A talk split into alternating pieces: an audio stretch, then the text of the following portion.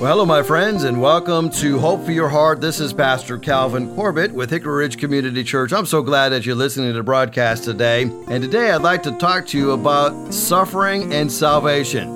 And I want to talk to you about the persecuted church. And I don't know about you, but that has always intrigued me to know that the Christian faith is based on grace and mercy. It is founded on a guy who walked this earth 2,000 years ago who never sinned, and wherever he went, he healed people.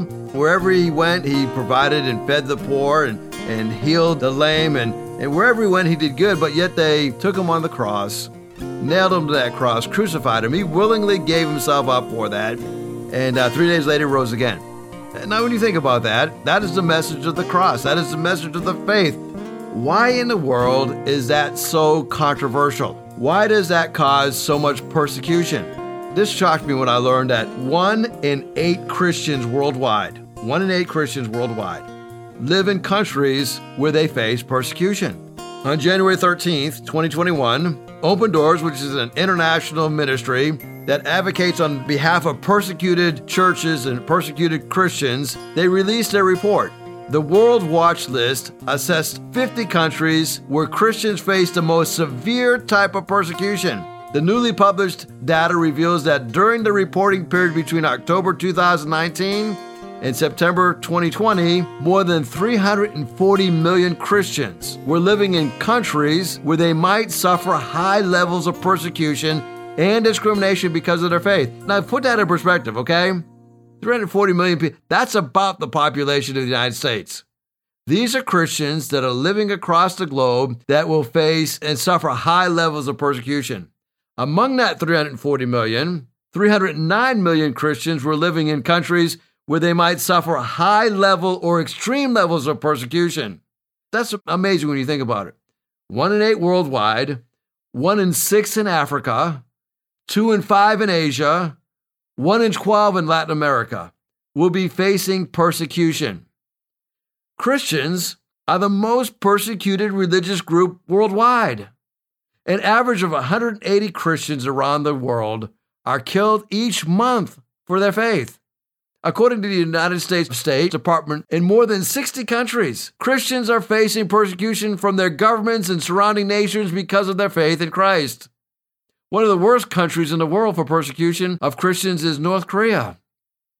With the exception of four official state controlled churches, North Korea is the worst as far as torture, in some cases, execution of those who practice different beliefs. North Koreans suspected of having contact with South Koreans or other foreign missionaries in China, and those who were caught with a Bible have been known to be executed. The condition in this country has remained the worst in the world for Christians for the past 12 years. And did you know that 41 of 50 of the worst nations for persecution, where Christians are being persecuted, are actually Islamic extremist nations? Christians face persecution even in countries with a large Christian population. For instance, in Colombia, Christian political rebels specifically are targeted by leaders because many of them are coming to Christ. They're leaving the rebel groups and coming to Christ the church is frequently attacked because these groups view Christians as a threat. Now, in case you're thinking this is a modern phenomenon, it has intensified without a doubt. The last 100 years, more people have died for their faith than the previous 1900 years combined.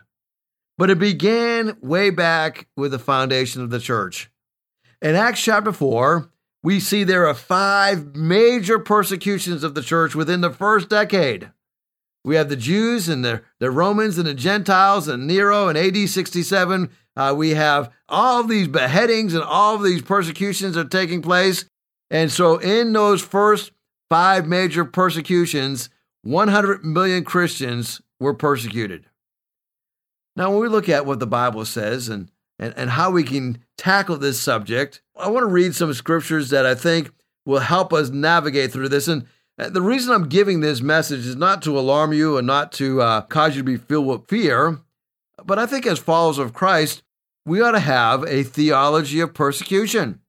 We ought to know beforehand how we're going to respond when persecution comes. And notice I said when, I didn't say if.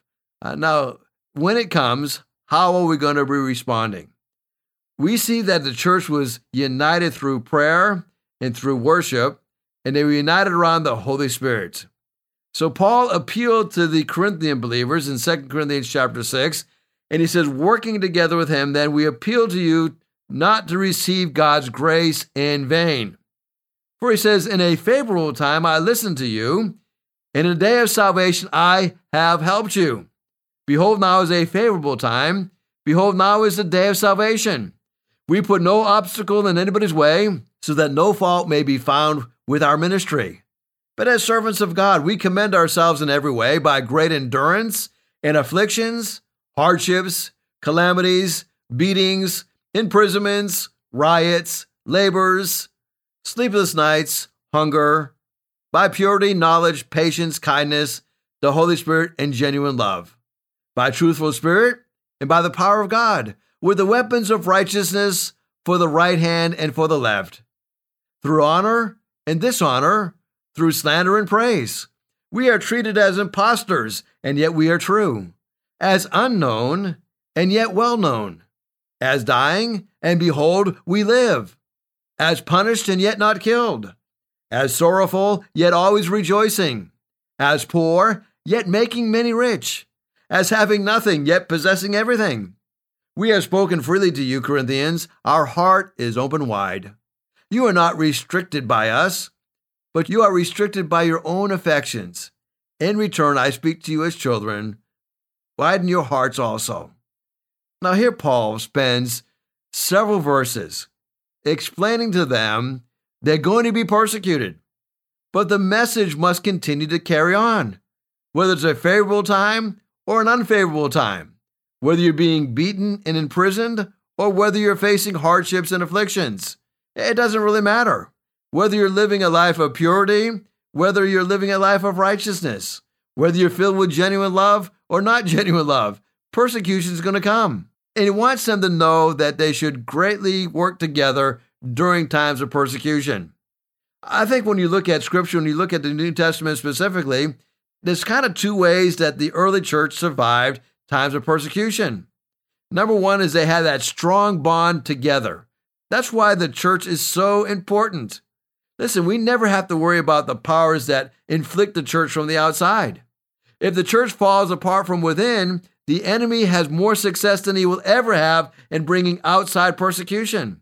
Whenever you look at it biblically and as you look at it historically, every single time the church is persecuted from the outside, it always thrives. It doesn't succumb, it doesn't fall apart. Persecution is always good for the church. Inward conflict is what destroys the church. Somebody said this anything that ever has fallen has fallen from within. So we must work together as fellow brothers and sisters in Christ. Number two, as we look at 1 Peter chapter 1, and we're going to be going through the book of First Peter over the next several weeks. First Peter chapter 1, beginning at verse number 6, Peter says, In this you greatly rejoice. Now, what are they rejoicing over? He says, Well, right now, for a little while, you've had to suffer grief in all kinds of trials. You've been facing persecution. You've been facing that grief that is coming and it's multifaceted many kinds of trials. You're not just getting hit on one end, right? Uh, you're getting hit, hit from many different angles. And now Peter says you ought to rejoice, and the reason you should rejoice not because you're having the trials, not because you're suffering. Uh, you know, we're, we're not to celebrate. Oh yeah, this is great. You know, kick me again. That's not what he's saying. He says you're going to rejoice because these trials, they've got a purpose for them. They come to prove the genuineness of your faith. And that faith is of greater worth than gold. You see, gold is going to perish even though it's refined by fire. He says, when you go through these times of persecution, rejoice because it should result in praise and glory and honor when Christ is revealed. And then verse number eight, Peter says, you know, though you have not seen him, as you haven't seen Christ, you know, I've never seen a physical, you know, manifestation of Christ, Although I've never seen him, I, I love him. And even though you do not see him now, you believe in him and you're filled with an inexpressible and a glorious joy. You are receiving the end result of your faith, the salvation of your souls. Concerning this salvation, Peter goes on, he says, The prophets who spoke of the grace that was to come to you, man, they searched intently with the greatest care, trying to find out the time and the circumstances to which the Spirit of Christ in them was pointing them when he predicted the sufferings of the Messiah and the glories that would follow. It was revealed to them that they were not serving themselves, but you.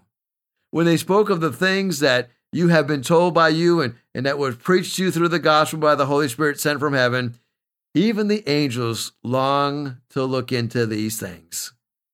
As I look at this portion of scripture, Peter is not minimizing the pain and the suffering that the church is facing. He's not just saying, well, just get over it. It's not really that bad. He's not saying it's not real. He is acknowledging that they are facing grief, grief of all kind of trial, not just in one area, but in many areas. In verse number six, he says, Greatly rejoice, though now for a little while you've had to suffer grief in all kinds of trouble. Greatly receiving God's mercy, you greatly rejoice. Philippians 4 4 says, Rejoice in the Lord always, and again I say, rejoice. Rejoice evermore, Paul says to the Thessalonians believers. I can rejoice in my struggles because they reveal something within me. Again, Peter's not minimizing the pain, and I'm not minimizing the pain that you may be going through right now. You may be facing an ordeal that is beyond my comprehension and beyond my ability to sympathize with you. So Peter's not saying just get over it. He's not saying, well, that uh, that's not really that bad. Uh, he's not saying you're not really suffering. He acknowledges that we are suffering, and he acknowledges that we're getting griefs of all kinds of trouble, and it's just not in one area of your life. Soren Kierkegaard was right when he said, Life has to be lived forward, but can only be understood backwards. You see, history repeats itself. In life, so many things happen that are not immediately perceived as beneficial. But then when we get through it and we look back, we say, oh, now I see what the Lord was trying to teach me through that ordeal. Peter says, Dear friends, don't be surprised at the painful trial that you are suffering. Don't look at it as though something strange is happening to you, but rejoice. He says, don't wrongly think about the suffering. Don't think, well, this is not supposed to happen to me. I'm a Christian. I bet nobody else is suffering like me. Don't go down that path. That is a bottomless pit. So, we have some really good, solid teaching that we can receive today on this matter of persecution. And the first is that we should expect persecution. Paul said to young Timothy, Listen, I want you to know that everyone, Everyone who wants to live a godly life in Christ Jesus will be persecuted. Yes, and everyone who wants to live a godly life in Christ Jesus will suffer persecution. Indeed, all who desire to live godly in Christ Jesus will be persecuted. You see the repeated emphasis here. Everyone will be persecuted. All who follow Christ, all who live a godly life, will suffer persecution. All who desire to live a godly life in Christ Jesus will is very emphatic, will be persecuted. All Christians will suffer. Either you have, you are, or you will. In Acts chapter 14, we see hardship facing the church once again. In verse 19, it says, Then some Jews came from Antioch and Iconium and won the crowd over. They stoned Paul and dragged him outside the city, and they thought he was dead. But after the disciples had gathered around him, he got up and he went back into the city. The next day, he and Barnabas left for Derbe. Now, as I look at Paul, man, that guy has some, he, he was as tenacious as a bulldog. I mean, I don't know about you, but if you stone me and leave me for dead, drag me outside of the city limits, I'm not going back into that city. I'm going to shake the dust off and say, good riddance to you. I'm going to go get patched up and get some rest, get something to eat. I'm moving on. Uh, but not old Paul. He went back there and back into that city. And then the next day, he and Barnabas, they leave for Derbe. Uh, they preached the gospel in that city. They won a large number of disciples. They returned to Lystra and Iconium and Antioch, strengthening the disciples and encouraging them to remain true to the faith. And then he says this We must go through many hardships to enter the kingdom of God. Paul and Barnabas appointed elders for them in each of the church, and, and with prayer and fasting, they committed to the Lord in whom they had put their trust. So we got to expect some persecution. But I want you to know that when it comes, if you are grounded in God's word, you discover that the Spirit of God will strengthen you in those times of persecution. Well, here's the second question we want to look at. Well, where should we expect this persecution to come from?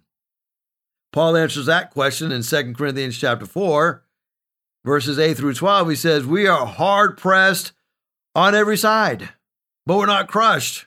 Right, right. So we can expect it to come from all areas, right? And maybe you're not facing persecution in your job, but you will maybe in your neighborhood.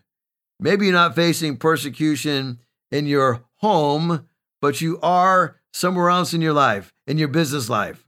He says, you know, we're hard pressed. Maybe you're facing persecution and pressure with your health. He says, we're hard pressed on every side, but we're not crushed.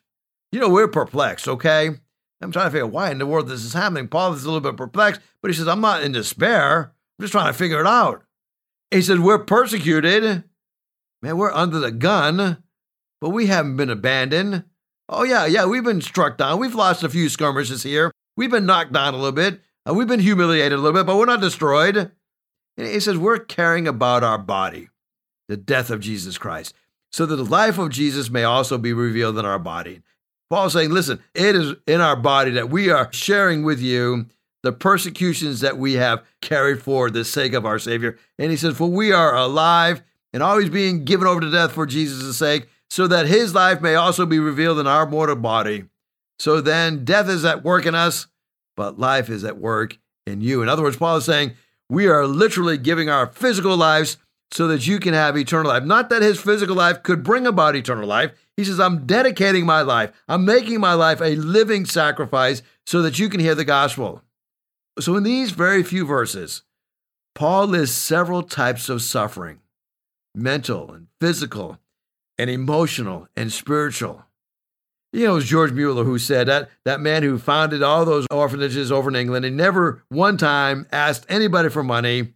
He says the only way to learn strong faith is to endure great trials. So let's look at what is the reason for suffering. In the life of the Christian, why do we suffer? Well, there's several things I think that it brings to the surface and it reveals about us. Uh, number one, it reveals the sincerity of my faith. These have come so that your faith may be proved. I guess we could say God knows your breaking point, and so He wants to bring some pressure into your life so that your faith may rise to the surface and it may be proven. It may be tempered. Hebrews 10:22 says, "Let us draw near to God with a sincere heart and full of assurance that faith brings, having our hearts sprinkled to cleanse us from a guilty conscience and having our bodies washed with the pure water." You see, as we look at what we're learning from Hebrews chapter 10, Suppose that these biblical standards and convictions, suppose they begin to calm down, right? Suppose you begin to lose your fervor. You, you, start to get along to go along, or, or you simply start to accept what society dictates. The faith of our father was not passive. It wasn't a sit around, do nothing faith. You see, sometimes I think that God will allow the persecution come to awaken his church and saying, Church, you, you're getting kind of complacent. You know, I think about the largest denomination, Christian denomination in the world. It's the Southern Baptists. Right now, they're going through some pressure, right? And I heard a great message not too long ago. And the pastor says, Now listen, Southern Baptists have more money than they've ever had before in the history of the denomination, but they have less power. Less power. In other words, we, we got all this money coming in, but we have less ability to reach our community with the gospel. The message is falling on deaf ears. Maybe God's waking us up and said, listen, get out of your laziness, get out of your complacency. Those who suffer for righteousness are having the sincerity of their faith tested. And God may be saying, guys, I want your faith to be tested, so I'm going to put some pressure on you. You know, Dale Carnegie said, inaction breeds doubt and fear. Action breeds confidence and courage. If you want to conquer fear, don't sit home and think about it. Go out and get busy. I say the same for the believer. If you want to conquer the fear of persecution, go out and share the gospel. You will discover that as you have that action in place, your confidence will rise up and your courage will rise up. You'll be able to conquer that fear. Don't sit at home and, and hunker down and, and, and just hide. Get out there and share the gospel. Let your light so shine before men that they may see your good deeds and they may glorify your Father which is in heaven. Jesus was very explicit. Don't put that candle under a bushel, but put it on a lampstand and let it shine. Well, the first reason we've learned so far is that Christians suffer because it will test the sincerity of their faith. And number two, it will strengthen our faith. It's of greater worth, says Peter, which perishes even though refined by fire, may result in praise and glory and honor when Jesus Christ is revealed. You know, the value of our faith is greater than gold. It is stronger than the American dollar. It is stronger than the world's economy. Don't fear pressure being placed upon your faith. James reminds us that the testing of our faith, it produces perseverance. He says, don't let that fear of judgment get you discouraged. Jesus says, Don't be afraid of those who can kill the body, but can't kill the soul. Rather be afraid of the one who can destroy both soul and body in hell. Well, I don't know about you, but I fear the disapproval of God much more than I fear the disapproval of man. Man can disapprove of me temporarily. That's why Jesus says, Don't worry about those who can kill the body. That's the worst they can do to you. Rather be afraid of the one who can destroy both body and soul. Oh, my friend, when persecution comes your way, I want you to know that it is a test of the sincerity of your faith and it reveals where your sincerity of faith is. Number two, it recognizes and develops the strength of your faith. And when persecution comes, number three, it actually becomes the source of my faith.